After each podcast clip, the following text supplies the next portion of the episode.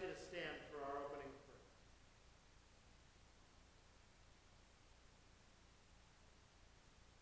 Compassionate God, the wind of your spirit is the very sign of life for all who long for you.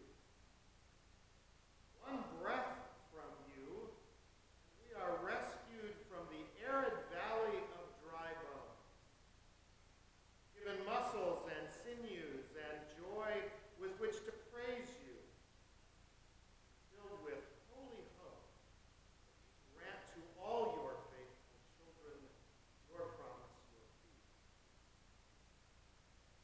Let our whole lives be filled with the life breath of the Spirit, that what was lain dormant may burst into bloom, and what looks to us to be death may be revealed but as sleep before the emergence of new life.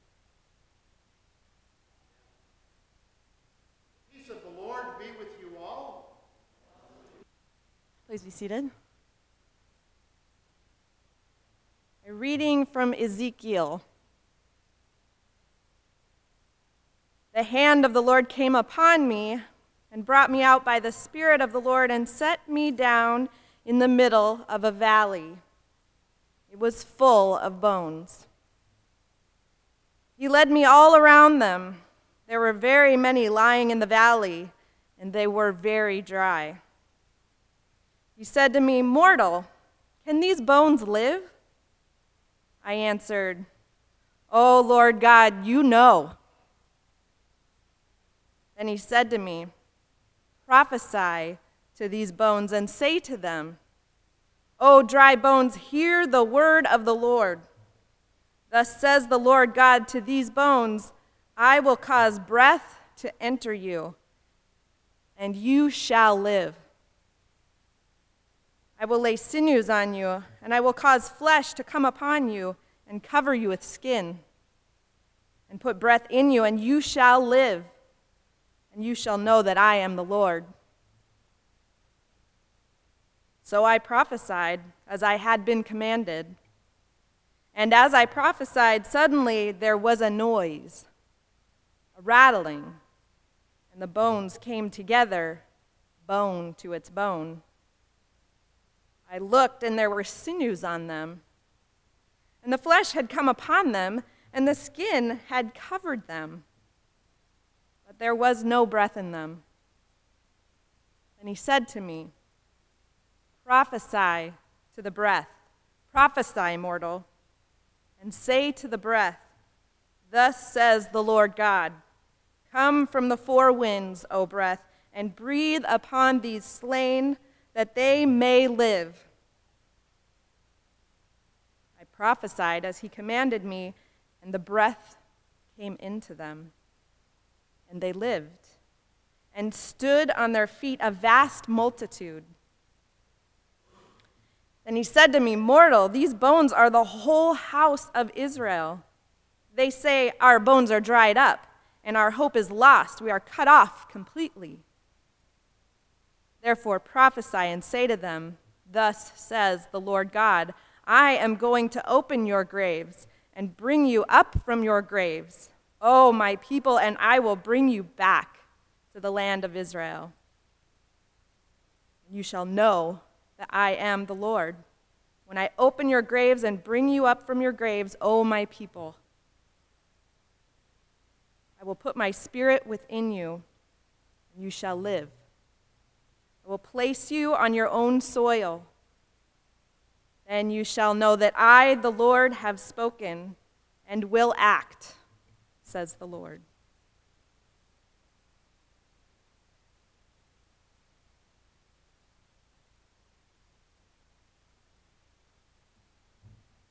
Good morning.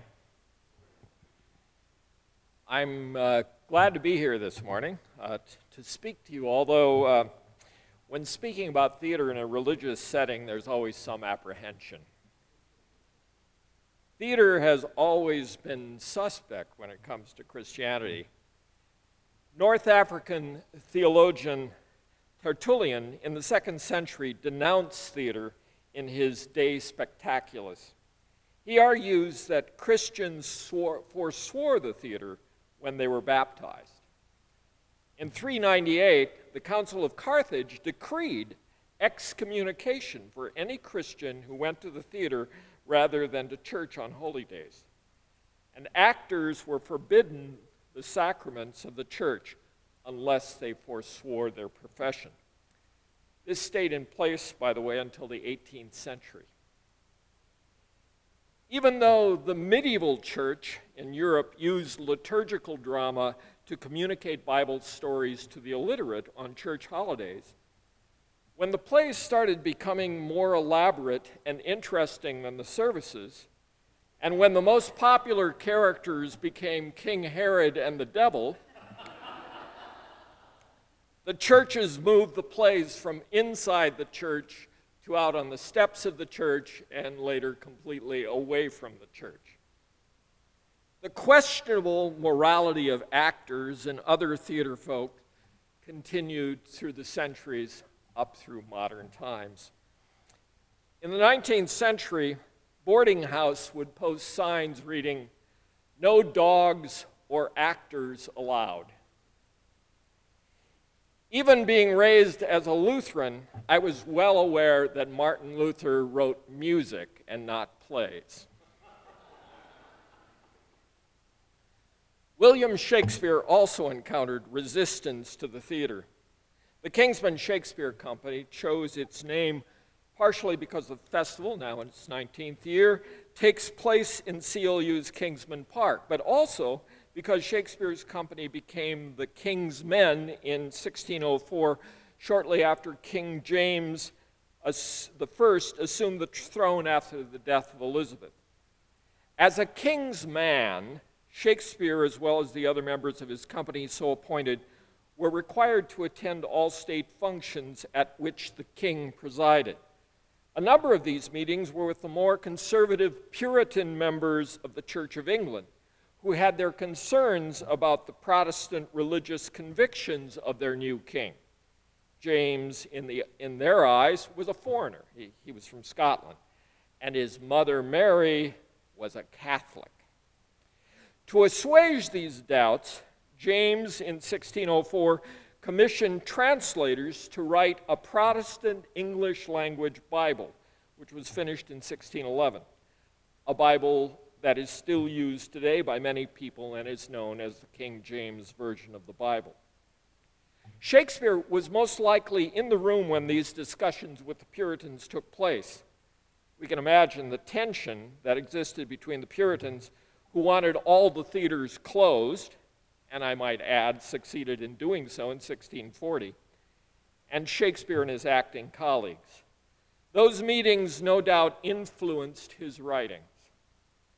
But Shakespeare was very familiar with biblical text from a child when he attended church and he studied it in school along with the Latin texts of the famous Roman and Greek writers. Scholars also believe that his early inspiration as an actor and playwright came from his watching touring companies performing religious mystery and morality plays. His plays are filled with quotations from the Bible, religious references, and characters who are members of various religious orders. Indeed, this summer's first production by the Kingsmen Shakespeare Company, Measure for Measure, has its title and its theme based upon Matthew 7, verses 1 to 2. Judge not that ye be judged, for with what judgment ye judge, ye shall be judged, and with what measure ye meet, it shall be measured to you again. Today's Ezekiel text must also have played strongly with Shakespeare's own musing of life and death. The end of Romeo and Juliet is set in a tomb where the two star-crossed lovers take their lives surrounded by the bones of those who had gone before. Hamlet's famous Alas, Poor Yorick speech is delivered to a skull in a scene in which a comic gravedigger is making jokes as he's pulling bones out of the grave he is digging. Even in his own epitaphs, carved in, sto- in stone at his grave in the church at Stratford upon Avon, speaks of his own bones after he's gone. Good friend, for Jesus' sake, forbear to dig the dust and close it here. Blessed be the man that spares these stones, and cursed be he who moves my bones. The text for today speaks to me in a unique way. In theater, we take words that are written that are in written form, interpret those words into characters, have those characters given voice and movement by actors, develop a three-dimensional world of sets, costumes, props, lights, and music, and bring those words to life in front of an audience. In effect, breathing life into dry bones. As a director of 14 of Shakespeare's plays, I have witnessed the dry bones of Shakespeare's texts come to life as characters that were created by him nearly 500 years ago. Again, walk and talk and interact to create new worlds that have meaning and relevancy in modern times. In our current production of Measure for Measure, I've had many audience members come up to me to remark how current the play seems. It opened on June 26, the day of the Supreme Court ruling. The play addresses the question of what place law has in determining morality. What is justice? What responsibility do people of power have to not abuse their power sexually, religiously, or politically? These questions asked by Shakespeare, and we are obviously still trying to answer them today. These dry bones are not dry.